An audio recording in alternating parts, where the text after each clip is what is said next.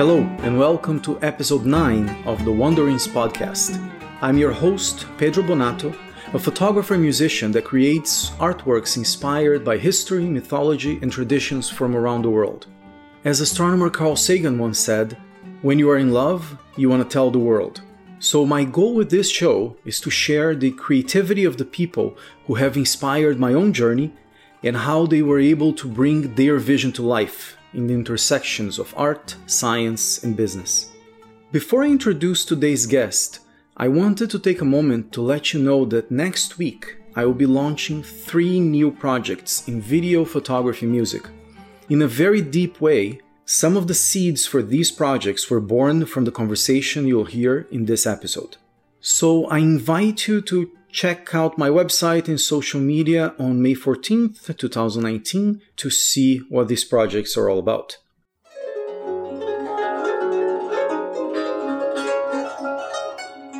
In today's show, we'll wander through forgotten traditions of Ukraine and how one man is working to bring them back to life. My guest is Yuri Fedinsky, a musician, researcher, and instrument maker who for decades has been reviving the lost music and spiritual tradition of the Kobzar. The Kobzar were traveling musicians, storytellers, and spiritual leaders who for centuries went all around Ukraine, spreading their art and wisdom. With the rise of Stalin and the Soviet Union control over Ukraine, the Kobzar were killed, their instruments destroyed, and their traditions almost forgotten. Almost. Yuri and his colleagues work to recreate lost traditional instruments, including the kozba, the bandura, and the torban. We had a fascinating conversation about his life in a small village in Ukraine and how Yuri is, in a very real way, bringing the Kobzar tradition to the modern era. Also, in two thousand nineteen, Yuri is coming back to North America, so I urge you to take a look at his website and social media to check out the dates. At the end of this interview, you will be able to hear the beautiful music of the Kobzar, played in a real traditional bandura that Yuri made from scratch, which I had a chance to record. Also, special thanks to the COSA Collective in Toronto and to Matty Palanen and Olenka Kleban for arranging this interview. So, without further ado, here is my conversation with Yuri Fedinsky.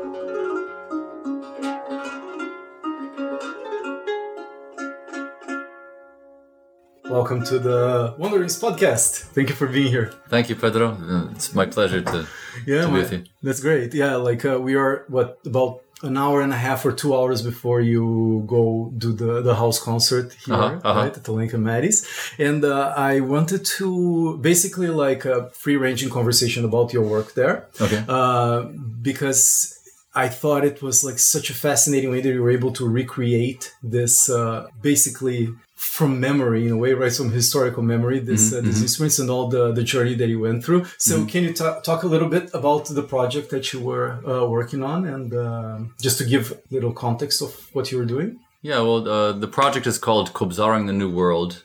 Uh, and Kobzaring is the verb or the, the gerund uh, that means uh, to actually practice the Kobzar tradition uh, in the New World. In the New World being, uh, on one hand, uh, America, Canada, South America, mm-hmm. uh, at some point maybe. Uh, but on the other hand, uh, the new world, the modern world, right? Uh, the Kobzari would have been killed in nineteen thirty-three. So they would have existed for about seven hundred years mm. until that point. Uh, and now we're investigating, researching the tradition and trying to revive it with that research and what we found. Uh, and not just to practice this tradition in Ukraine, which me and my colleagues have been doing for the past, I've been doing it for the past maybe decade or several decades, uh, and they've been doing it for the past maybe thirty years total, oh, wow. yeah. uh, kind of from nothing really, uh, from scratch. Uh, and now the idea is, uh, can we do this in other countries, uh, wow. including America, Canada? And uh, this is the second phase of my tour, which started a year and a half ago. Uh, and the results uh, were wonderful. Uh, and uh, the conviction that Uh, we can revive the tradition even in Kobzar to America, Canada, and we should do this. Uh, yeah. That it's very uh, important to not just uh, reviving the tradition itself, which is really an empty pursuit. Uh, the full pursuit is to basically activate uh, Ukrainians everywhere uh, and other people in the world uh, to be conscious of the Ukrainian cause and what's happening uh, historically in Ukraine and today in Ukraine, and to kind of uh, create some kind of bonds between the different communities and the different cities uh, with uh, Ukrainian cities and communities uh, and uh, really not just revive the Kobzar tradition, but revive uh, the nation of Ukraine. Mm-hmm. This is really our main purpose. Uh, and that was the function of the Kobzari in a time when Ukraine had no physical borders. In eastern Ukraine, where the Kobzari would have existed for three hundred years, mm-hmm. uh, the Kobzari would have had their route where they would have uh, been able to talk to intelligentsia, to people at large, uh, everyone really out in public uh, about uh, spirituality, about, uh, you could say, spiritual patriotism and spiritual nationalism, and the idea that we have to kind of keep the culture together. There's a reason for it. And uh, that's what we're trying to do here. And it's working. Mm-hmm. Uh, it's really uh, not like a concert tour. It's not like uh, like entertainment. Uh, it's something very different. But even uh, the other night in in in the uh, the Drom Bar in Toronto, mm-hmm. uh, to play these very serious works where people in the bar are usually uh, gone to have a good time, have kind of light conversation, uh, maybe not so light conversation, uh, but to have fun maybe, uh, and to sing serious works mm-hmm. about patriotism, nationalism, and spirituality. Uh, that might seem kind of strange. And it was, I think, very strange, uh, but uh, it worked. That's great. Even there, it worked. Well, that's cool. Yeah, I'm looking forward to seeing what uh, what you guys will do tonight. And uh, so these songs, like uh, they are, of course, deeply related to the history of Ukraine, and not only to the history in terms of like for being there, like uh, in a tradition that lasted so so many centuries, but also because. Mm-hmm. It was influenced by the Soviet, uh, like influence that almost uh, made it die out, right? And then, uh, so it's connected in that sense. So can you talk a little bit, like, let's say, before it got suppressed, mm-hmm, how mm-hmm. how did it work? Because apparently uh-huh. you guys have references even for like like from the fifteenth century, maybe even earlier than that. Can you talk a little mm-hmm, bit mm-hmm. about how it was, let's say, before it was... Uh, had to mm-hmm. it was let's say uh, destroyed and then got dug back from you guys. So how was that? Uh, well, we have lots of several kind of institutions or uh, kind of uh, like social institutions.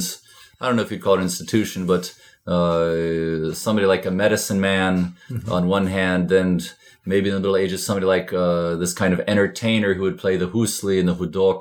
Uh, we have uh, this uh, later on this uh, idea of this Kozak mamai who would play in the Kobza, and uh, everything that he he thinks, that's everything that he has, a certain philosophy uh, with this with this mamai type figure. Uh, but these are all kind of uh, kind of theories uh, from where the Kobzar uh, profession really came from. Uh, but uh, a little bit more concrete historically, we know that uh, the first uh, the first uh, type of Kobzar uh, was probably uh, a Cossack warrior uh, who was blinded after mm-hmm. being captured by the enemy. Uh, maybe, maybe I think the Turks had had this practice. And then coming home, uh, they would release him to tell the story, right? To never come back again.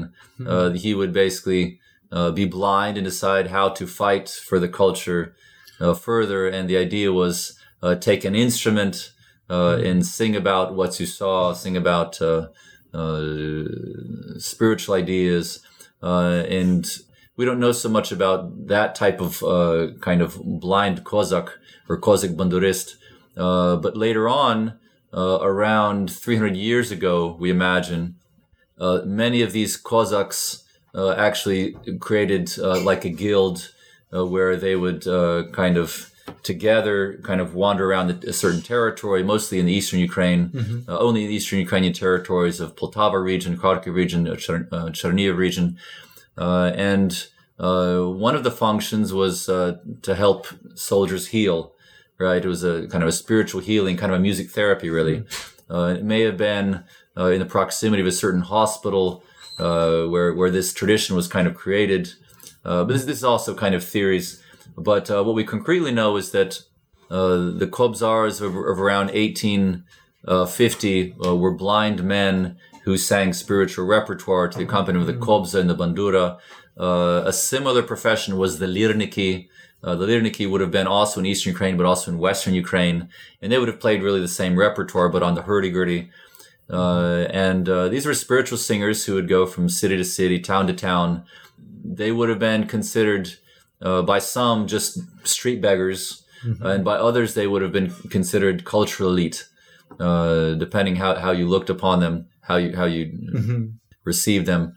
Uh, but there's also the idea that the Kobzar, uh, he would be kind of like a, a mobile uh, spiritual leader. Mm-hmm. You might have like a priest in the church who's a spiritual leader who uh, waits for the congregation every Sunday uh, and takes care of uh, hopefully the the Uh, the, the the village or, or, or parish which they have, uh, but the Kobzari uh, wouldn't sit and wait around. They would basically go to where there needed to be some kind of spiritual uh, kind of energy, to the, the marketplaces, the bazaars, uh, maybe the schools, uh, and also to the intelligentsia. Certainly they had friends in, in certain, uh, it was a very serious profession for them, uh, and I'm sure that they found the kind of the, the folks they needed to be talked to, to mm. talk to and discuss uh, things which were happening. Uh, so those those Kobzari we know, and uh, we also know that not just the Soviet regime but also the Tsarist regime, which had occupied Ukraine for three hundred years, mm-hmm. uh, in an effort to kind of suppress Ukrainian nationalism and all things Ukrainian, to to make them not kind of a, a, a how do I say. Uh, a fighting nation which yeah. would keep its borders, but more a slave nation which would work the fields and feed uh, Moscow and and, mm-hmm. and and and and the the northern Russians. Mm-hmm. Uh, basically, they realized that the Kobzari were a problem for the regime, and there were lots of uh, uh, instances of uh, banning playing with an instrument. They would let the Kobzari go without the instrument, oh, wow. uh, but with the instrument, they realized it was very dangerous. It was a very powerful a part of Ukrainian culture, and they had existed for seven hundred years. Uh, so they had a very concrete functions socially, and the regime tried to suppress that. Uh, but the worst of it was in uh, the Stalin days, mm. when uh, Stalin realized it was easier just to kill them all. And as they killed so many clergy, intelligentsia, and just outright everybody uh, from all over Ukraine, not just yeah. the east, but all over, uh, and starved them to death. Uh, to ba- basically kill them out, uh, and in their houses to kind of uh, send uh, ethnic Russians and Belarusians uh, to, to, or people who would actually be happy to live in a very sunny place with very wonderful land, mm-hmm. uh, and work in the collective farms. Uh, so the Kobzari after nineteen thirty-three would have been destroyed completely, uh, but information about them is has kind of uh, been hiding for, for many, many years through the Soviet mm-hmm. years. And our work now in finding a lot of these Uh, a lot of this information, this is instruments, this is uh, kind of philosophy of Kobzari, even kind of oral books they would have had in their head. We found some notes that somebody just happened to to take, or kind of uh, these first Ukrainian recordings on wax cylinders huh. uh, from this expedition of, of, of uh, folklorists or ethnomusicologists from uh, Western Ukraine who were convinced that at some point the tradition would die out and we have to preserve that. So these uh, resources, they've been lying around, right? Maybe in some basement on these wax cylinders or in some library kind of buried away. Uh, and they're kind of coming out of the woodwork. And uh, with this information, uh, we're learning more and more.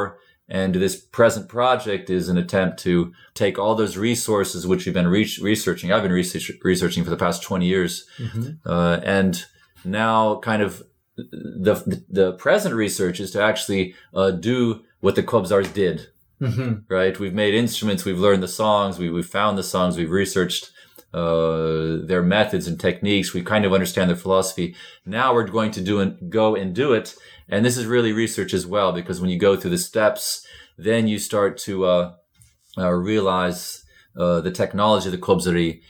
And another resource is by inspiration. Mm-hmm. That uh, if this is a, a tradition uh, which is a spiritual one. And uh, the spiritual world, it seems, wants the Kobzari to be reborn and wants the work to be done. Uh, it's very much a mission, and uh, information on how to do it uh, comes through inspiration. Right. Uh, and a lot of things in this present, uh, even these past several weeks, a lot of new understanding and kind of ways of of understanding who the Kobzar were and how to effectively Kobzar. Mm-hmm. So it's uh, basically it's like an even an, like it's sort of like an active research, right? Yes, yes, yes. Uh, it's that is is fascinating, and and you you got into to create. Can you talk a little bit about how you this part of creating the instruments, right? Because apparently uh, they have been basically destroyed, right? There would be references mm-hmm. that were like probably like books or paintings or drawings or yes, maybe yes. some fragments of the uh, of the um, of the yes, instruments. Yes. Can you talk a little bit about what the instruments are and how was your process to to recreate them? Well, uh, the, the obvious uh, characteristic of the Kobzar tradition is that they played instruments, mm-hmm. right? Who they were and what they did, it's kind of hard harder to tell. But in the first uh, instance, you see, ah, they play on these kind of little uh, lutes or they kind of zithers. Uh, maybe people don't really know, but uh, with the killing of the last Kobzari in nineteen thirty-three, basically uh, their instruments stopped being made. Uh, people stopped playing these types of instruments, uh, and the old instruments, which usually would have been made for gut strings, may have been strung with metal strings, which only appeared in Ukraine about uh, uh, about one hundred twenty years ago. Mm-hmm. Uh, so these instruments would have been destroyed. In museums today, for instance, we only have about fifteen banduras. Oh, wow. These are traditional Ukrainian banduras. Uh, most of them are made for metal strings, not made for gut. The ones made for gut, we don't have any. Uh, the kobzas, we have one kobza that's been remade into a bandura, and it's not a very good kobza. So to make a, a copy of that wouldn't make a lot of sense, but it's a resource. Uh, and then there's this other instrument which uh, is similar to the kobza and the bandura. It's called the torban. Mm-hmm. The Kobzari didn't play the torban, but because uh, the instrument is very related historically and, and with the creation of the kobza and the bandura, uh, I make and play that instrument too. And uh, the people who would play the torban, uh, the torbanists or uh, the, the kind of nobility, Uh, repertoire which they would have performed eventually made its way into the Kobzar's repertoire. Okay. So it makes sense to, to practice both traditions, the Torban playing tradition and the Kobzar tradition at the same time. But uh, Torbans, we have about five in Ukrainian museums. Uh, there's a lot of others in, in, in museums in Russia. Uh, even in uh, New York uh, Metropolitan, there's one Torban. Oh, okay. uh, but uh, really the first job, it seems, is uh, to actually have an instrument. Uh, so to make instruments, we don't have a Soviet factory that produced them, although there was a Soviet factory that produced the modern banduras. Right. And the modern bandura, it's a different thing. It's you can't play the traditional repertoire, and it's designed so that you can't. That's oh, one of the purposes. Stalin knew if you kill all the Kobzars and, and destroy the instruments, Ukrainians might revolt and say, you've you've destroyed our, our beloved national tradition, the Kobzar, uh, so we're going to uh, overthrow the Soviet regime. So they said, okay, uh, we'll give you a bandura, and we'll give you a new type of Kobzar. You might call it the Red Kobzar. Huh.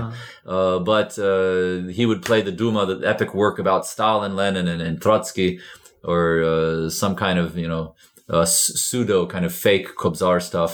And the instruments also, uh, people were convinced that this is the national instrument of Ukraine, but it's not. It, it's a, it's a, it. it was really produced in a Soviet factory uh, in the place of the Kobzar instruments.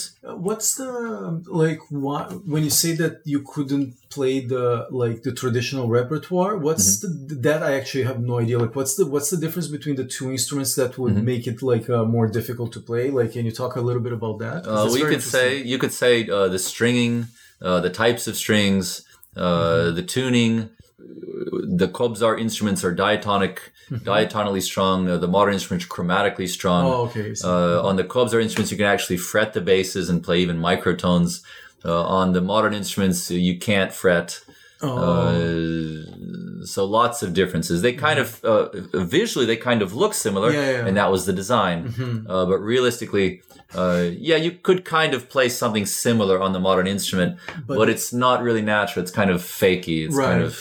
Uh, yeah, that that's fascinating. Pseudo. Yeah, that's fascinating. And um, so one of the things that I, that I, I knew from your research that you actually went because you, you live in the U S right now, right in North Carolina. I'm touring. Right? It's a Kobzar tour for three months. Oh, okay. Uh, yeah. But I live full time in, in the Poltava region. Oh, okay. All right. In a small okay. village in Krychkivka. Yeah. So that's the, that's what I wanted to ask you. Like, how is like living there, like in doing this work, sort of like in a place that could even feel timeless, right? Mm-hmm. I assume like absolutely, you could feel absolutely. that as if you were in the seventeenth century or earlier. Yes. Right? You know, and people ways. still live like that. And sometimes we live like that when the energy, when the electricity is cut off. Uh, mm-hmm. For several days we had after the war started, mm-hmm. uh, I had to make instruments by candlelight and, and without oh, electricity. Uh, and people still today, they don't really need electricity, maybe to, to have a light inside, but they only have like several sockets for electricity because they don't really have anything except for a T V and maybe some light, uh, maybe a refrigerator. Uh, they don't use electricity so much because the work they do doesn't require electricity. They're mm. farming their little plot of land as they traditionally would have. One thing is they'll have a tractor which will plow. They don't use oxen or, mm-hmm. or horses for plowing, but people do have horses and, and cows and everything else. Uh, there's a lot of uh, things which, uh, honestly, uh, are, are very old world. Uh, here in Canada, there's a village, uh, Morning Glory. We were just up, mm-hmm. up uh, the... the Uh, the, my friends here actually arranged their concert, and people are living like people live in Ukraine, oh. uh, out of out of ideas, idealistic purposes. But they're in Krychkivka, they live that way because they've always lived that way, and it makes sense to them. And they can't buy a, a nice uh, car and an apartment in a big city, uh, so they live that way. But uh, we found ourselves in the Poltava region, which would have been like the heart of the Kobzar tradition, uh, kind of by accident. It wasn't planned out. Uh, for other reasons, we had to find a place uh, to raise our children, which was clean, uh, somewhere close enough to Kyiv, but far away enough to Kyiv, mm-hmm. uh, something cheap enough, uh, wh- which we could afford. And it turned out that uh, just kind of thinking things over, that that was the place, is the place to kind of uh, revive the tradition and to have a camp where we uh, train uh, future Kobzars, and uh, where they can make instruments and learn the tradition. It's complete isolation, right? You have to travel in a bus for about an hour and a half, mm-hmm. uh, and only the s- most serious Ukrainians and uh, and not just, there's actually some foreigners who also uh, are making instruments. Uh, you have to be very serious to go all the way out there. But once you're there, we have uh, home cooking, mm-hmm. we have uh, clean living, uh, we have like houses.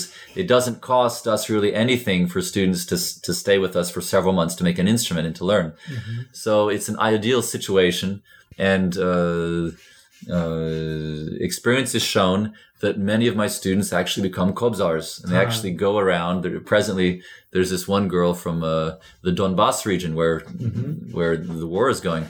Uh, she's now in China uh, playing uh, the works of this uh, Ukrainian philosopher, Hyoris Kovrada, uh, who would be like a somebody like a Kobzar, but he was sighted and, edu- and very educated uh, and is a teacher even. And he would uh, uh, had his own philosophy. She's playing these works, which the Kobzar would have played in China, on the road in the very same way, oh, wow. uh, and living the philosophy and, and, and doing the profession. Uh, and she's one of, one of many, really. So it's uh, it's really... Uh, something very serious and very special and very real, yeah. right? Somebody could say, "Oh, there's some kind of hippies. They didn't want to live in America. They wanted to live off the grid," uh, and that's true. You could consider myself a hippie and living off the grid and and wanting an alternative life. Uh, but the alternative that I, that I found was something very traditional to Ukrainians, and the Kobzar profession is uh, also something which I was looking for, not because it was old or traditional. Uh, but something I wanted to do anyway. But the interesting thing is, is we have this, this profession. It existed for, for hundreds of years in Ukraine. Mm-hmm. Uh, and, uh, kind of by even some kind of like mystical circumstances, we were brought into the Poltava region and, and mm-hmm. students start coming, uh, and, and making and, uh, things like, uh, at some point, just when we got there, uh, all these huge maples started being cut down, this hole that was aligning oh. the highway. And all these huge maples, ideal material for, for instruments, are just lying in the snow. And what should I do? Well, I should collect them. And I collected like, I don't know, maybe, maybe seventy of these huge oh, slabs uh, for making these, these monoxyl instruments.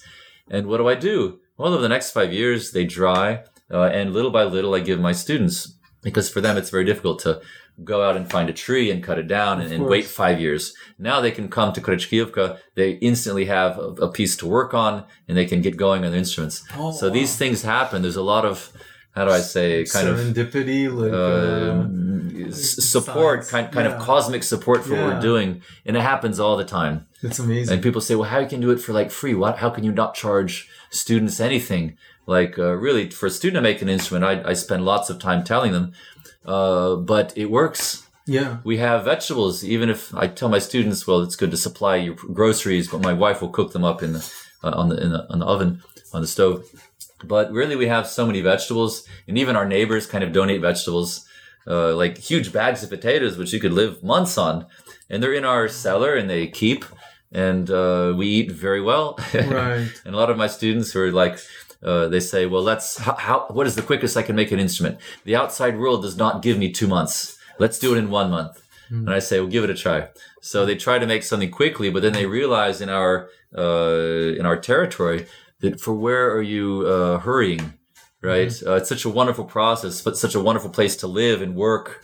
Uh, and really the place breathes, uh, like on our, uh, partly in our village, but, but in our, our uh, lot where we live, our, our no, our uh, our own yard, our own mm-hmm. New property, I guess? Our property, mm-hmm. it, it kind of breathes these kind of, this kind of philosophy. Mm-hmm. Uh, and, uh, it's very infective, and people kind of who stay with us eventually get onto a certain vibe, right? They get into a certain diet. Mm-hmm. Uh, and it's interesting how the, the diet is, is even part of it, right? Mm-hmm. You're living on this Poltava territory, eating these from the same ground, which the Kobzars would have eaten from, uh, and a certain kind of atmosphere. The Soviets tried to kind of destroy the region, and they really cr- created a cultural vacuum.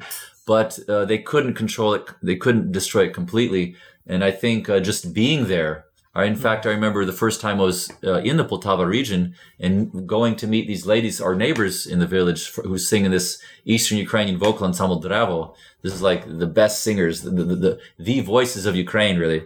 And uh, performing these Kobzar works from them, uh, you perform them differently.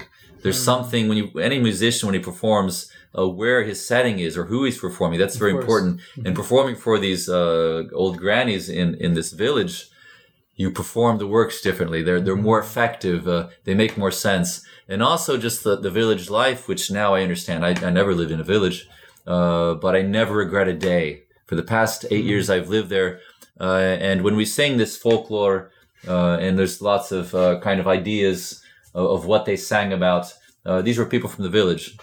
And uh, a lot of ideas, uh, like when you sing about the, the cuckoo who's on the, the nut tree on the side of the of the, of the plot, uh, I know what that is because mm. I know exactly. I, I I've heard that, right?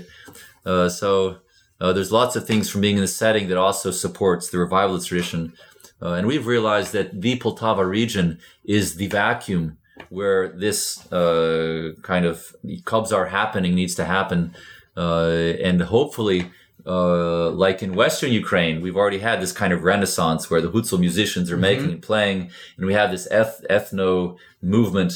But in the Poltava region, Eastern Ukraine, uh, uh, it's it's very difficult, right? There's lots of Russian control. Uh, they were suffered very much under the Soviets, under the Russian uh, Tsarist yeah. regime.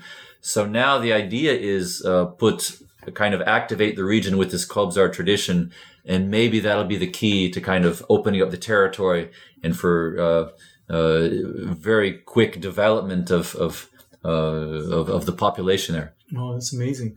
And so you've been living there for eight years, you said? Eight years in the village yeah. in Kyiv for ten years. Uh huh. Oh, that's amazing. And then, uh, like, what kind of a like person comes to study with you there? Like, uh, is it uh, like musicians in general? Is it people that are interested in like more historical ele- elements of Ukraine? What kind of people do you get there? Very good question. Mostly, it's not musicians. Huh. Uh, mostly, it's people who have uh, studied things like uh, computer programming. Uh, actually, most of my students are probably computer programmers. Oh, actually, wow. uh, but people who Uh, they're interested in the Kobzar tradition because they've heard examples of, of, uh, per- of performances at, at the ethno festivals. And, uh, they're searching for some kind of spiritual tradition. Uh, somehow making of the instrument is also a part of it, which is very interesting, very unique for that tradition in the type of instrument. Uh, this isn't just folk music, just yep. folk singing. Uh, the folk singers, that's kind of a different group. Uh, they come to the ladies in the village and they sing kind of general folk songs. It's very wonderful. I'm one of those types too. I'm kind mm-hmm. of in both camps. But the folks who are into the Kobzar tradition, that's a, a, a selected few, really. Mm-hmm. Uh, and it's people who uh, realize the tradition is a spiritual one. Uh, it's it's folk music, but it's it, it's spiritual folk mm-hmm. music. It's uh, with a particular function, a certain idea of kind of Ukrainian kind of revival. Mm-hmm. Uh, but the people who come, uh, usually the brightest of the bright, right? I remember my one of my first students who was... Uh, like the first in his class in, in this kind of intelligentsia region in Kyiv, really like the bright, bright youth, uh, the future mm-hmm. of Ukraine. Those are the people who are looking for something, looking for some kind of profession where they can realize themselves in terms of some kind of uh, uh, spiritual patriotism uh, and do something, be some, have some kind of c- cultural activism. And they've realized that this is what they're going to do. Hmm. You can imagine a person today saying, okay, I'm going to fight for my country. I'm going to learn to shoot and learn to fight. And I'm going to defend the border. Well, uh, these are similar types, but they realize that the guns, they're very primitive, right? Yeah. The killing and everything. Uh, that's, uh, you Shorter. Can't compare that to, uh, you have weapons of mass destruction. We have, uh, kind of instruments of mass joy and, and, and yeah. national uh, consciousness. I love that phrase, instruments of mass joy. I like it. And that's, that's our technology. Great. That's how we're, how we're going to end, end the fighting, hopefully, and hopefully hope, help Russia uh, to become a better place. Of course. Yeah. And it's, it's so, so interesting whenever you see the people that are not the, let's say, the soldiers doing the, the damage. Right. They're just like all of us, right? Uh, every mm-hmm. village is basically like uh, the same in a way because of our shared humanity, but right, there's right, these right. crazy things that happen that, right, uh, right. that makes uh, makes us we're, we're victims. More apart. Yeah. We're victims that the Russian boys were fighting. They're victims too. Yeah, it's it's not the war isn't isn't isn't helping uh, the folk. It's not helping the people. Of course, it's just destroying. It's a killing machine, and the yeah. the, the, the front isn't moving. It's a frozen conflict. Yeah, right. It seems the presidents of the world have decided, okay. Uh, if the people want a war, let them have a war, right? Because if, if, if, if we gave up and went home, the, the Ukrainians would revolt. Yeah. Okay. You want a war, you have a war, but there's a whole economy with the war. There's yeah. lots of people donating and lots of people stealing money and, and, and doing bad stuff. Yeah. Uh, it's, it's a killing machine, really. Yeah. And then, uh, it's interesting that this, uh, let's say spiritual ancient tradition that was actually used to, like, at the heart of, let's say, Ukraine mm-hmm, sort of mm-hmm. came back, right? And that's in the, the context that you inserted. That's, that's really Yes, cool. yes, we believe in that very yeah, much. Very that's much. Really cool.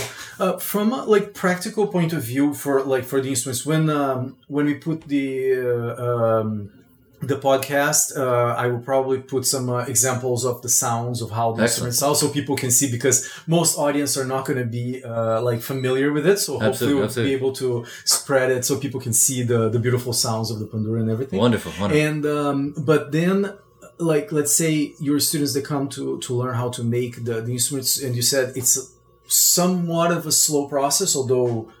After the five years, you have to wait for the wood to get right, right. Uh, like ready to, to be worked on. Yes, yes. So, uh, how what's the process that you guys teach, and how would like uh, tra- and you're teaching the traditional way of doing these instruments, like with uh, traditional like um, ah. cutting things, or how how how does that work? Good question. Uh, well, this is kind of I consider this a new phase of the Kobzar tradition, mm-hmm. uh, and some things will change. Of course. Uh, and as we can see, even with the traditional Kobzar, uh, Kobzari, from, from kind of uh, period to period, they also changed. Mm-hmm. Uh, and so we're, our work is to basically know as much as we can know about our predecessors, but it's not a process of just copying, right? If it was a process of copying, I'd have to gouge my eyes out and become a blind Kobzar. Uh, but we've realized that this new phase, uh, may be different. Uh, and it's not just not myself, but also my colleagues in other guilds in Kyiv, in Kharkiv in the east, and in Lviv in the west. And, uh, our guild, we're separate from the others. Well, we, we work together, but we have a certain kind of independence. Uh, and our guild allows uh, women to make and to play, mm-hmm. uh, foreigners to make and play. I have no problem. I have, I have a problem with saying somebody no, right? If I see somebody who's, Uh, has a certain spiritual development and has the right motivations for doing this, I can't tell them no. Uh, so uh, th- some things change, but in general, uh, the instruments we make, they're traditional instruments. uh, as much as we know the tradition. Mm-hmm. Uh, and those things that we don't know about the tradition, like, say, instrument making, uh, we have to kind of make educated guesses and speculation sometimes. But uh, the work is on the first hand to know the tradition, that which we know. Uh, but I don't uh, ban uh, my students from playing modern works, their own poetry, maybe their own uh, versions, uh, and even uh, taking Bandura on a concert stage or playing with a band. Uh, we need a very rich culture in all in all facets, and the Kobzar tradition can exist as a, a traditional Kobzar going city to city, uh, but it can exist in, in other forms too. Mm-hmm. Uh, but uh, what we do, uh, even with making instruments, uh, we use electricity, we use modern instruments, course, yeah. as we imagine the old Kobzari would have too, had they had electricity and these other instruments. Right. Uh, but uh, the traditional Uh, tools, uh, we use them because usually that's the best tool for the job. Mm-hmm. Uh, but for kind of getting rid of the mass very quickly, which you don't need, that's when we use power tools. Mm-hmm. Uh, and I don't have a problem with that. We don't want to waste time. Uh, that's not part of the project. But uh, there's focus on quality, right? To make the best instrument, not a fast instrument, mm-hmm. uh, and to learn the repertoire very well and very, to be able to convincingly kind of, we don't need a million Kobzars. Mm-hmm. Right, I'm okay having like maybe fifteen students who become real Kobzars, mm-hmm. uh, and I think that's that's how it should be. After people go through a certain point of like training and they learn how mm-hmm. to make the instrument, which uh-huh. of course like and being in the environment, uh-huh. and then they learn the. You teach them the, the repertoire that right. already existed and uh, you yes, guys yes. Uh, researched and found. We start with traditional repertoire and how to play and how to sing. Uh, we do things like singing together. Mm-hmm. Uh, the Kobzari, they would have been from Eastern Ukraine. Mm-hmm. We even have these ladies who are in their village with, once in a while, students will go to see how actually villagers in traditional Ukraine would have sang, because mm. uh, we don't have any living Kobzars to hear how they sang. Right. Uh, but, uh, and little by little they, they learn, very few people can come for two months, like mm-hmm. solid. So they'll come like a week, and then uh, in, in several months, mm-hmm. another week, when they have kind of time off of school or off of work. Uh, and sometimes it may take like five years to complete an instrument. Mm-hmm. And that's fine. We're not in a hurry. But uh, even people who, who've, uh, it's taken like five years or so, uh, they finish their instrument eventually. Mm-hmm. Uh, a student just recently uh, strung his instrument. He's starting to learn how to play little by little. Uh, and maybe earlier it was kind of like a hobby. Okay, my friends are making instruments. Maybe I'll make an instrument. Maybe it'll never be made, never be completed. Mm-hmm. But little by little, it's happening. He's learning, and he has an instrument, a very nice instrument, uh, and uh, and all these ideas. Uh, you can understand. Uh, you have to understand that uh, to make an instrument and have an instrument, that's something you have to have. But this is kind of a formal type of thing. Like without a bandura, you can't kobzar around. Mm-hmm. So you have to have a kobza or bandura. But these are all just kind of details, right? The real education is basically if you calculate in a two-month period of time. How many hours we are, and we're not talking about instrument making mm-hmm. mostly. That's a little bit, that's yeah, a small course. Percentage. Mm-hmm. We're talking about philosophy, about culture, uh, about society, about politics, about everything. Mm-hmm. Uh, and just kind of, even when we're sitting uh, at dinner or before dinner or wherever, whenever, uh, I've also noticed, often noticed that the, the type of language, the type of conversations we have, you could consider that part of the curriculum. Hmm. So if you can imagine two full months of time, that's a lot of information and we're relaying, right? And that's not with a class of like thirty students like in university. That's one-on-one usually or one-on-two hmm. sometimes. Mm-hmm. So all this information kind of goes. And I myself have spent lots and lots of time with my teachers. Julian Kitasty for about ten years in the States. Uh, Taras Kompanyanchenko in, in, in Kyiv for ten years. So that's twenty years with two very, very serious people who are practicing Kobzars and, and know their stuff. And I've learned from them, mm-hmm. you know, it's twenty years of education. Yeah. That's a lot of education. That's a lot of education. That's and that's from living with them. That's from uh, going, uh, performing with them in different uh, uh, kind of ensembles and bands and things. Uh, and so I, I realized that all that information, now I give that to my students. And in two months or more, however long it takes, They pass that they pass the test and become Kobzars. Mm-hmm. It's incredible. It's yeah. Cool. In the context of today, basically traveling not only around Ukraine but showcasing that tradition around the world. As well, well, it's interesting uh, that uh, the Kobzar tradition is not just a Ukrainian thing. Mm-hmm. Uh, I found uh, an example in American culture: uh, Blind Willie Johnson. Mm-hmm. Uh, you might say, "Oh yeah, he was just a blind bluesman." No, he was a Kobzar. but he was African American. He lived in Texas, and he played uh, gospel hymns on his guitar. Mm-hmm. Went, but he also went kind of village to village. On the roadside is the Kobzari wood. In every, you know, the, the main points of the uh, the Kobza tradition, he met those.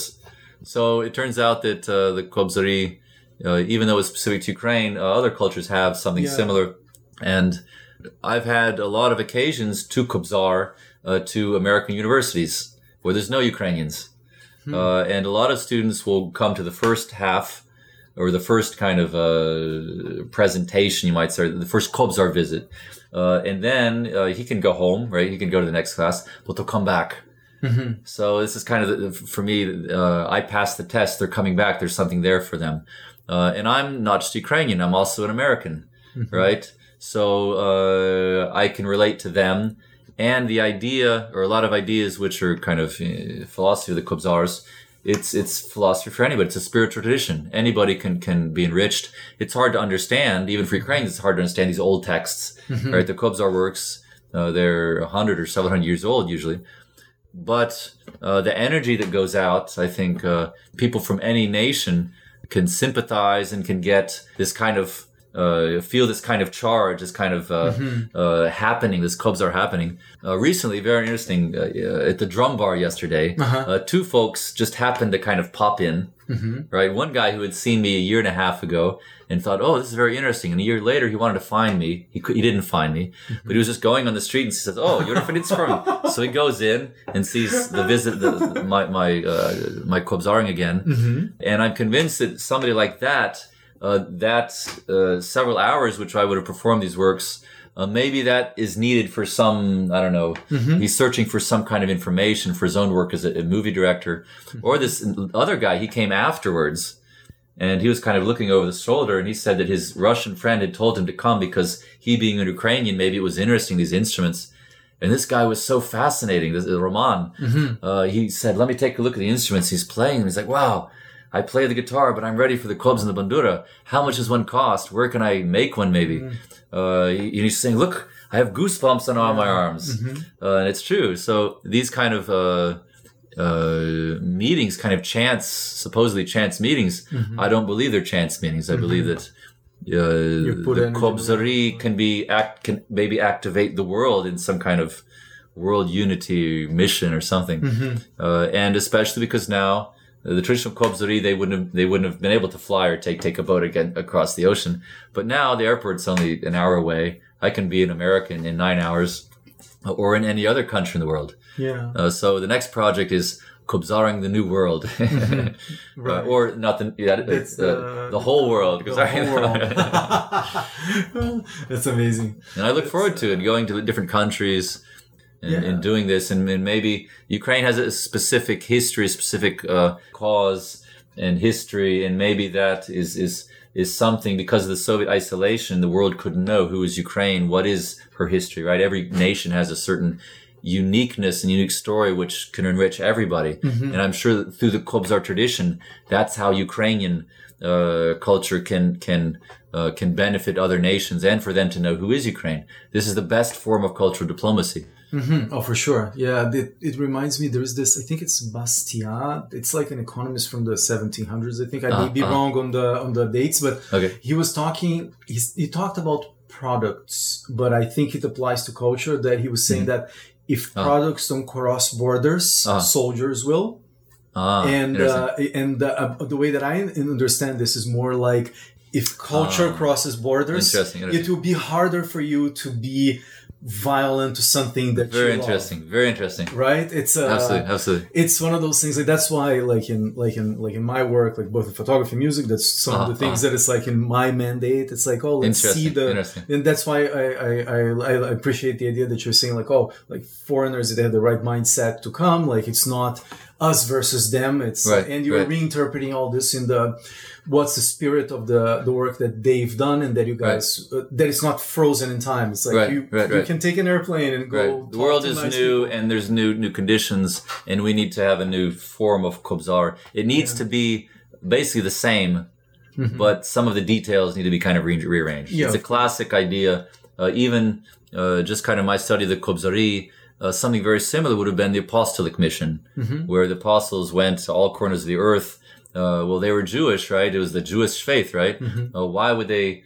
Uh, but actually, the the, the, the interesting uh, their uh, work was to go to the Jewish diaspora first because they were ready for this new Christian religion. Uh, but eventually, it spread through there to, to yep. the whole world, and uh, maybe the Kobzar tradition could be similar. Mm-hmm. I hope so. Yeah, That's for it. sure. That's amazing. And uh, so the next steps for you would be like, well, we'll have actually, we should start getting ready for your, for your performance soon. And, uh, oh, yeah, oh, good. Yeah, cool. um, and then, uh, like after this, you're going to go back to, to Ukraine afterwards. And, uh, after the next, uh, the, the total tour is three months. Okay. It's mm-hmm. a lot of time. It's a lot of, uh, mileage. Uh, if you can imagine going from Raleigh, North Carolina up to Montreal, over to Seattle, down oh. to, to Los Angeles, and across back to Raleigh. That's a huge square. Right. Uh, and it kind of worked out that way. And, and the interesting thing, how could such, how could I, like this this guy in Ukraine, mm-hmm. who just has, who doesn't have really any money, mm-hmm. uh, create this whole three-month tour in like two weeks? Mm-hmm. And uh, the answer is I couldn't do it, right? I need help. I need yeah. uh, heavenly help to, to make it happen. Uh, but we have this thing called Facebook. And I basically put an image, uh, and I knew it worked because I tried it last uh, year and a half ago. And I'm kind of uh, honing my skills to be able to do better. But I put an image basically with, with my itinerary. I planned it just to be an East Coast thing. But there was a photo of me playing the Bandura uh, with the title Kobzaring the New World and the cities I was going to see. Mm-hmm. So I put that into all these uh, uh, social groups on Facebook. Uh, and over the co- next couple of weeks, people in each area kind of said, oh, we'll uh, we'll host an event. Mm-hmm. And I did, I'm not paying people. Uh, I don't have money to pay. Yeah. Uh, I don't, uh, how do I say, these are all kind of non-commercial events. Nobody's making any money, uh, but it costs to kind of drive around and, and, and, yeah. and, and to, uh, a lot of people are feeding me and helping me and taking care of me. Uh, even though I have a car where I can sleep, mm-hmm. uh, it very rarely happens. People are very, very generous. Uh, so how is all this happening? Uh, and it's, uh, it's also technology, and we're mm-hmm. learning that technology, but the technology is connected with this kind of cosmic help, yeah. right? Or, or the help mm-hmm. of God, I, I call it, uh, where, uh, if this is necessary, if it's a necessary mission, uh, then, uh, then God will kind of fill in where I can't, the things mm-hmm. that I can't do. And that's, I have confirmations of this every day. Mm-hmm. Uh, and that's the most beautiful thing. I don't worry. Uh, am I doing the right thing? Well, I, I do worry, but I, I know that uh, as things happen, that's how they're supposed to happen. I just need to kind of mm-hmm. adjust as need be and kind of go through the steps mm-hmm. uh, with faith that uh, this is very important work, uh, and I will, you know, if I if I do the right thing, it will successfully be completed, and a lot of hopefully good good things will happen as a result. Mm-hmm. And for that reason, I was uh, uh, willing to leave my family for three months. You imagine my wife and my three, four children. Oh, I have four children. They're wow. for three months without me, and we're used to being all always together, right? Mm-hmm. Uh, Daddy and Mommy are always at home with our children because I work in the workshop, which is two steps away. So now for three months for me to leave, I planned it to be one and a half months. But people in the West Coast are saying, "Why are you? Why aren't you coming to us? Please do!" And such honestly gener- generous kind of uh, mm-hmm. propositions that uh, you know we need this. So it's very hard for me to say no. And I really much wanted to say yes. So it turned out in a three-month uh, tour. But me and my wife are convinced that if it's work that needs to be done, you have to be very careful about saying no. uh-huh. No, that's... Uh... Uh, and even though it's difficult for us, uh, and I think my wife is ready. My three kids are going to school, so she has half a day free, uh, pretty much free work. She can even sleep if she needs to. Uh, but it's very difficult. The chaos in our house, our little house, uh, when the four ki- children are tired and haven't done their homework and they're hungry, it gets really crazy. But uh, my wife is a similar person to myself, that she believes that this is uh, necessary. That this is my profession. Mm-hmm. And even though that we don't make money, uh, that uh, God supports us and he'll give us exactly what we need, not necessarily what we want. Mm-hmm. Uh, and that's, that's our philosophy, because that's, we've seen it. Mm-hmm. We've lived it, and we realize that honestly, we don't have to worry about what will happen tomorrow, hmm. uh, but we do have to worry uh, that if we if if we believe that this is our mission, that we have to do the mission. Mm-hmm. Uh, and realistically, we're really fine. We eat wonderfully. I eat yeah. heaping helpings, right? Mm-hmm. Uh, we feed our students and our and the children's uh, the neighbors' children. Uh, we eat just fine. We have no credit, right? We're not in, in, in debt. We have uh, a car and a house and a workshop and like mm-hmm. several acres of the best land in the world. What's the problem? Yeah, yeah, that's that's fascinating. I don't see a problem. Yeah, and it's fascinating that you were able to come and like to all these places, and uh, even even that lifestyle is very interesting. From uh-huh. like. Because people are not used to that. We're used to worrying about the bills. And, and even an American, how could an American? And it was it was a it was a process of, of twenty years really, uh, to for me to go to Ukraine and move for good to Ukraine, and and and the adaptation process in Kyiv was very difficult. I mean, Americans most would probably go crazy mm-hmm. if they lived through what I lived through. Hmm. But that's I've come to realize that that's the process. That's the education process. That's the tempering process, which now I've gone through, and now I'm ready to. Uh, leave Ukraine and, and go to other countries once in a while, not the whole year, right? Still in Ukraine, that's the base. That's where my, mm-hmm. my students are waiting when I get back. Uh, we have also uh, Kobzar uh, work, uh, Kobzaring in Ukraine, and concertizing and ensembles where we play with other musicians. Mm-hmm. Lots of work, uh, but it's all really, it's an alternative, but it, it's, it's, you know, and it, kind of the uh, the knowledge that I have after living this type of life, and the kind of new philosophy, alternate philosophy to the American philosophy, mm-hmm. that you have to make lots of money, right? Uh, be, you know, basically put all your energy into your work, and with all that money, you'll have, you know, wonderful. Uh, I don't know, time in, in the old folks' home. I don't know. Right. Yeah. What is the philosophy? It didn't make sense to me. Uh, but what I'm doing now, even though we really have nothing in the bank account, uh, but when we kind of spend our, our monthly things we have to spend, the money kind of comes in, uh, from mm-hmm. different sources, sometimes, some, many times mystically kind of, hmm. uh, because I don't sell instruments really. Once in a while. Mm-hmm. Uh, once in a while, some will pop up, say, "Oh, I want a Torban." Okay. Mm-hmm. And that's a, very kind of strange. Like this banker, the president of this huge bank in Ukraine was in Kharkiv. He just happened to see me on the T V with this instrument. Uh-huh. He just happened to be interested in such instruments. And on that day that we were supposed to fly to Kyiv, the, the, the flights were canceled. So he just happened to be going right by my house. Oh, wow. So he picks up a Kharkiv tort, pays me a visit, and makes me uh, an order for, for, for a Torban. These things are very strange. Mm-hmm. Uh, and this particular banker, he's playing the Torban, he's playing the guitar, he has an ensemble. He comes to Canada, right, on tours, uh, kind of uh, propagating the, the revolution with his yeah. project, uh, Born to be Free. So these are also very, all very special kind of instances. Right. Uh, so yeah. very, very... Uh, we've recognized the world is very different than what they show on the T V. Mm-hmm. Uh, and uh, part of the, the Kobzaring... work is to basically, you know, put these ideas, these new philosophies or, or old philosophies that are real, real philosophies uh, into into the culture. Mm-hmm. Uh, and kind of, you could say that Kobzari were, were educators, right? It was, it was mm-hmm. education, uh, but music was part of it. Uh, kind of, you could kind of read a textbook to a, to a, to a person, uh, but to play uh, the texts, the most important texts of a culture, uh, that's a different thing. Mm-hmm. Yeah, for sure. It's there is a like whatever thousand year old tradition everywhere of uh, like storytellers, uh-huh, and uh-huh. Uh, this is like a specific way, and music of course uh-huh, uh-huh. is part of it. That's uh, that's quite fascinating. And you're not uh, like interested in like uh, with making instruments and like selling them, or like it's like what sort of like a once. Initially, I was, and that was kind of pragmatically. Well, how am I going to play, pay the rent in Kyiv? Because mm-hmm. as a musician or as, as, as somebody researching Kobzar tradition, nothing pays, especially mm-hmm. in Ukraine. It's terribly poor. Uh, now it's like much poorer than it was like four years ago. Hmm. But uh, eventually, I realized that selling instruments is not is not for me. Okay. Uh, you have to do lots of business. You have to do lots of the documents to transport the instrument and, and to make boxes. And to, to go to makers and convince them to make, and then to buy their instruments, mm. and all things which that's not the work that I, I do best. I'm not a good businessman, right? Because I don't want to make money. I just want to pay my rent, mm-hmm. right? Making money for me is is is a nasty business. Mm-hmm. uh, it's nice when you, from the work that I do, somebody pays me, but in Ukraine it rarely happens. Mm-hmm. Uh, once in a while. So eventually I realized that okay, I'll make my own instruments and sell them.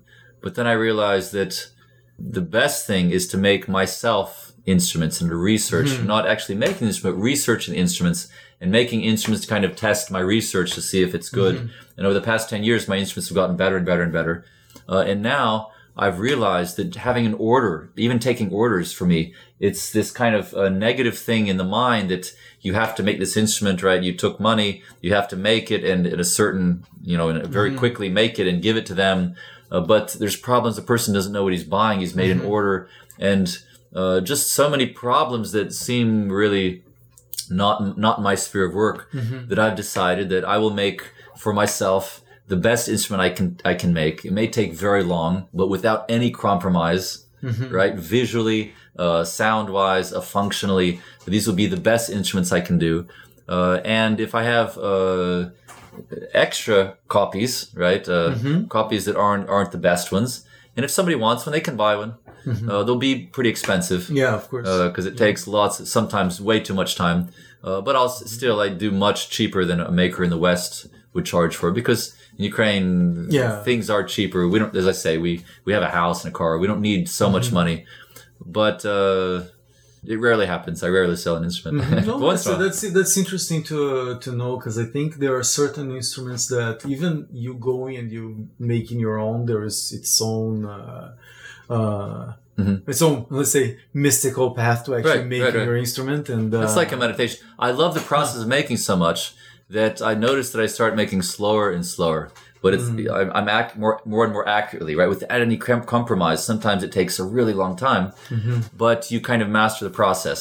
And in the future, uh, I'm sure the work will go quicker uh, and the instruments get better. I'll know exactly. I won't have to think so much about the design and the construction. And if a lot of instruments kind of add up, then I can sell them for cheaper. Mm-hmm. Uh, but we'll see. Yeah, it's a... I try to... Even putting a price on work is... Yeah, it's hard. As artists, is, it's always difficult. And talking about it even, you know... Yeah. Uh, but realistically, makers who sell these types of instruments in the West, mm-hmm. they're very expensive. Yeah. Uh, and I'm glad that I can sell them for cheaper, because... Even without some instruments, we were okay. yeah, no, that's uh, that's amazing. And uh, one final thing is, like, if people want to see more of uh, like your work, even philosophical things, if they want to reach out to you, uh-huh. like where where's the best place for them to go? Uh, there's a promotion website for the tour. It's okay. at w w w dot kobzarskitabir dot bravesites dot com. Okay. Uh, so that's uh, K O B Z A R S K I Y. T A B I R dot B R A V E S I T E S dot C O M. Okay, we'll put links for that definitely on the show notes. And so there's that, a, uh, uh, but the main resource is probably just like on daily stuff on Facebook. Okay. Uh, the group called Kobzarski Tabir. Okay, perfect. Yeah. And we'll really every links. Several days, everything that I feel is associated with tradition uh, and, and new things were happening, uh, I put on there. So, and, and it's an open group, so. Mm-hmm. Great. So uh, we'll put links for that on show notes in case excellent, people excellent. want to uh, check it out. And Wonderful. Then on the outro of this uh, of this show, we'll get some of the, uh, with your permission, I'll put some of the music we're going to be playing. Uh, Wonderful. Tonight. Absolutely. And, absolutely. Uh, so that people can Propagates. Check it out. and uh, with that, Yuri, Jacoyo, thank you so Jacob, much. Jacob, yeah, and, Jacob, Pedro. Uh, appreciate it. Yeah.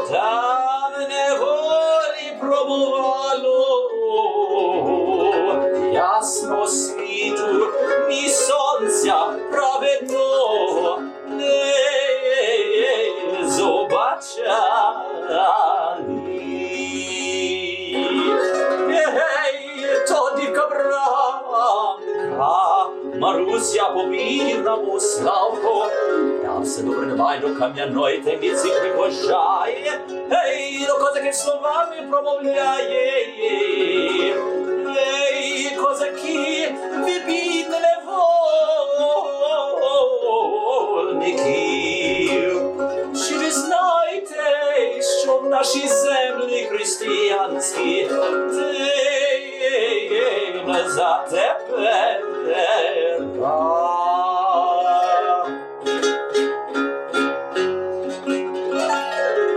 Ей, то як теє козаки зачували, слідку бранку, Марусю бідному Славку по річах пізнавали. Ей, кайданами забрещали, словами промовляли, сльозами обігали. Ей, ей, ей, ей, ей, тільки бранка, Маруся попівна Бославка, отче, ми знаєм, що в нашій землі християнські день затепер. Боже, ми тридцять літ тяжкі турецькі каторзі пробуваєм, та Божого світу ні сонця праведного не побачали.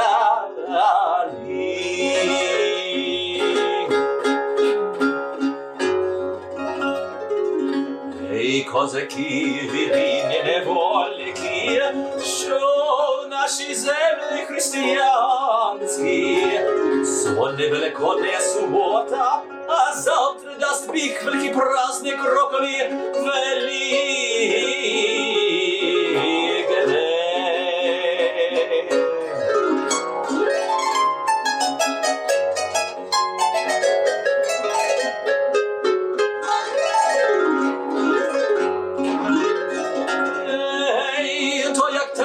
Зачували, угору руки піднімали, кайданами забращали, дівка бранка Марусю Славку кляли, проклинали.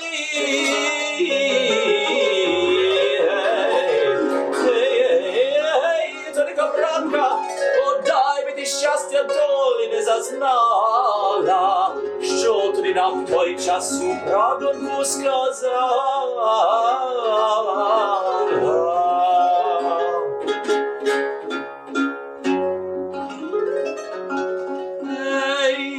Козаки, не лайте мене, не проклинайте, бо як буде завтра паші турецькі до мечеті в'їжджати, кажи, буде мені ключі на руки здавати, тоді що до вас буду приходжати, вас на волю випущати. Ой, на роковий праздник на Великдень став паші турецькі до мечеті в'їжджати, став вівці бранці Марусі, будемо Славці ключі не робітувати. Ей, тобі тільки бранка, добре не баю кам'яної темниці прихощає, залізні замки обмікає, та усі козаки на волю випущає.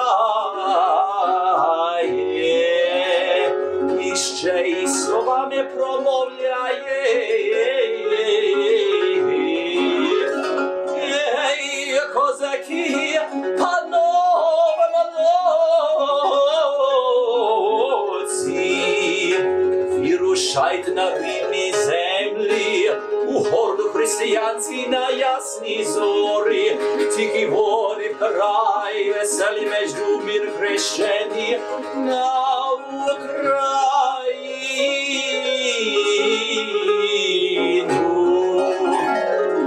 Усі горди минайте, на городу Богу слави не минайте, отсюденці вісточку подайте. Та нехай терпять снемків, статків, маєтків не збуває. Мене дівка бранка Маруся Бідному Славку з неволі не викупляє. Бо я вже потурчилась, обусурменилась, для розкоші нещасної, для лакомства прощею.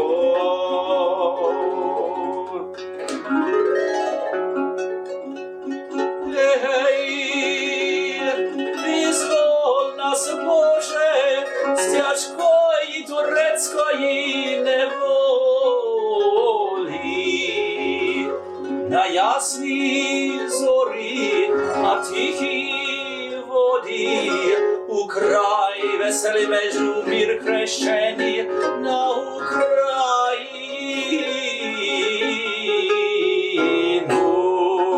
Одніні і до віка даруй, Боже, нам довгі літа.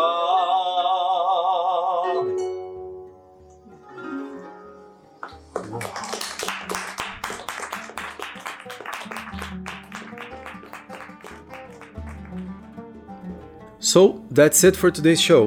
Thank you for listening to the Wanderings podcast. You can find show notes and links at pedrobonato dot com slash podcast. If you like the show, I would love if you could share it with your friends or leave a review on iTunes. If you want to get in touch with me, you can find me on all social media at Pedro Bonato. I would love to hear from you. You can find my photography work at pedrobonato dot com. The music for the Wanderings podcast is provided by the Blue Dot Ensemble, a music and dance group exploring traditions from all over the planet, where I am one of the founders and the lead drummer. You can find us at blue dot ensemble dot com. So tune in next week for another show. Until then, I urge you to keep following your curiosity, and I'm looking forward to our next Wanderings together.